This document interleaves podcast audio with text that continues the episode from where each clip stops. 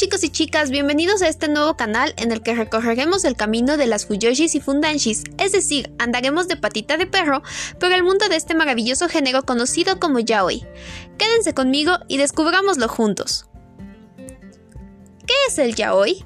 La palabra yaoi proviene de la expresión yamanashi, oshinashi y minashi, que significa sin clímax, y es un término japonés utilizado para representar relaciones centradas entre dos individuos del sexo masculino. Esto aplica a series de anime y manga, generalmente dirigidas al público femenino. Sí, así es, estos animes y mangas son creados en su mayoría por mujeres. Aunque los protagonistas son hombres en una relación homosexual, somos las chicas quienes lo consumimos mayormente. Me gusta pensar que a nosotras, las chicas jóvenes y no tan jóvenes como yo, que estamos en una madurez sexual latente o madura, podemos llegar a identificarnos con este tipo de relaciones que viven a diario los personajes de nuestras historias. ¿Quién ha pensado qué ocurriría si estuvieras en una relación con tu jefe o el incluso vivir el día a día con una pareja? Generalmente nos identificamos con el uke, del cual hablaremos más adelante.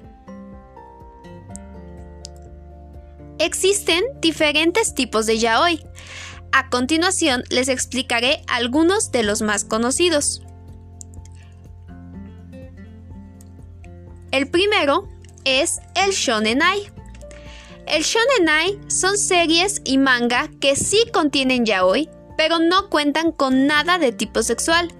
Los personajes solo se muestran afecto de manera hablada y con unos cuantos besos y una que otra caricia no explícita. Algunos de estos ejemplos son Junju Romántica y Love Stage.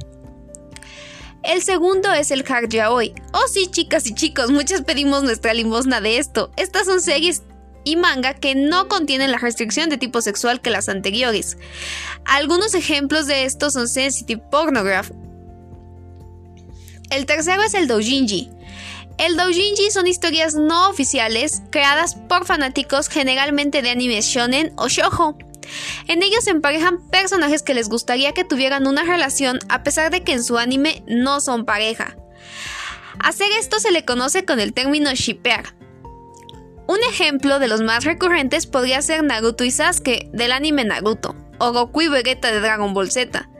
En general, a muchas nos gusta hacer esto. Estos animes shonen no tienen siempre relaciones románticas, o al menos no las que nos gustarían, pero eso no significa que no nos sintamos atraídas a algún Eren o Levi del ataque de los titanes, como para crear nuestra propia historia aparte y por qué no una donde se amen. El cuarto género es el vara. Estas son historias dirigidas a un público más adulto, en el cual muestran hombres musculosos amándose, este generalmente está dirigido a un público masculino en su mayoría. Hay muchas chicas a quienes les gusta este género, pero obviamente no te sientes identificada. El siguiente género es el omegaverso. Este es un poco más complejo, ya que se usa animales antropomorfos, es decir, con forma humana, y a su vez se divide en más subgéneros, pero esa es una conversación para otro día. El último género es el shotacon. Esta es una historia de amor con jóvenes prepúberes. Un ejemplo de este es el anime que muchos confunden con que se llama Boku no Piku y que ha llegado a traumar a más de uno por su nombre, que muchos llegan a confundir con Boku no Hero. Aquí en Latinoamérica, específicamente en México, que es mi país, hasta hace poco ha comenzado a darse un boom en cuanto a la comunidad LGBTTIQA donde gracias al cielo se está combatiendo la discriminación y ha comenzado a haber más libertad en cuanto a las preferencias sexuales, por lo que han empezado a surgir eventos con temáticas de anime y manga ya hoy. Hace unos cuantos años, si querías un manga ya hoy impreso en español, solo lo podías conseguir en editoriales españolas, y por supuesto eran importados, y en algunos o muchos de los casos eran con altísimos precios.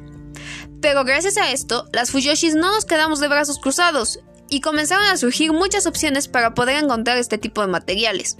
Muchas personas comenzaron a digitalizarlos, a traducir el material al español, otros los consiguieron en inglés, y la opción por la que muchas optábamos era conseguir el anime en DVD. No fue sino hasta 2017 que se llevó a cabo la primera convención se llamaba Doki Doki City, en la que algunas editoriales anunciaron el lanzamiento oficial de sus primeros títulos ya hoy, y de allí hasta el momento han continuado con el lanzamiento de nuevos títulos. Como una anécdota graciosa, les contaré que esa primera convención había un chico que tenía un stand con puro manga ya hoy de España. Todas estábamos ávidas de manga y hambrientas, pues han visto como en las películas, cuando hay rebajas en una tienda que la gente entra corriendo y golpeándose por conseguir lo que quiere o alcanzar un producto. Bueno, pues literalmente así sucedió. Todas las chicas nos abalanzamos como locas sobre el puesto del pobre muchacho. Y ahí estaba yo recogiendo mis mangas cuando encontré uno de Love Stage. Y en lo que me decidí si comprarlo o no, una chica lo tomó del otro lado y comenzó a jaloneármelo. Literal fue una pelea por un manga ya hoy. Por cierto, si de casualidad me estás escuchando, amiga, discúlpame por haberte ganado ese manga ya hoy.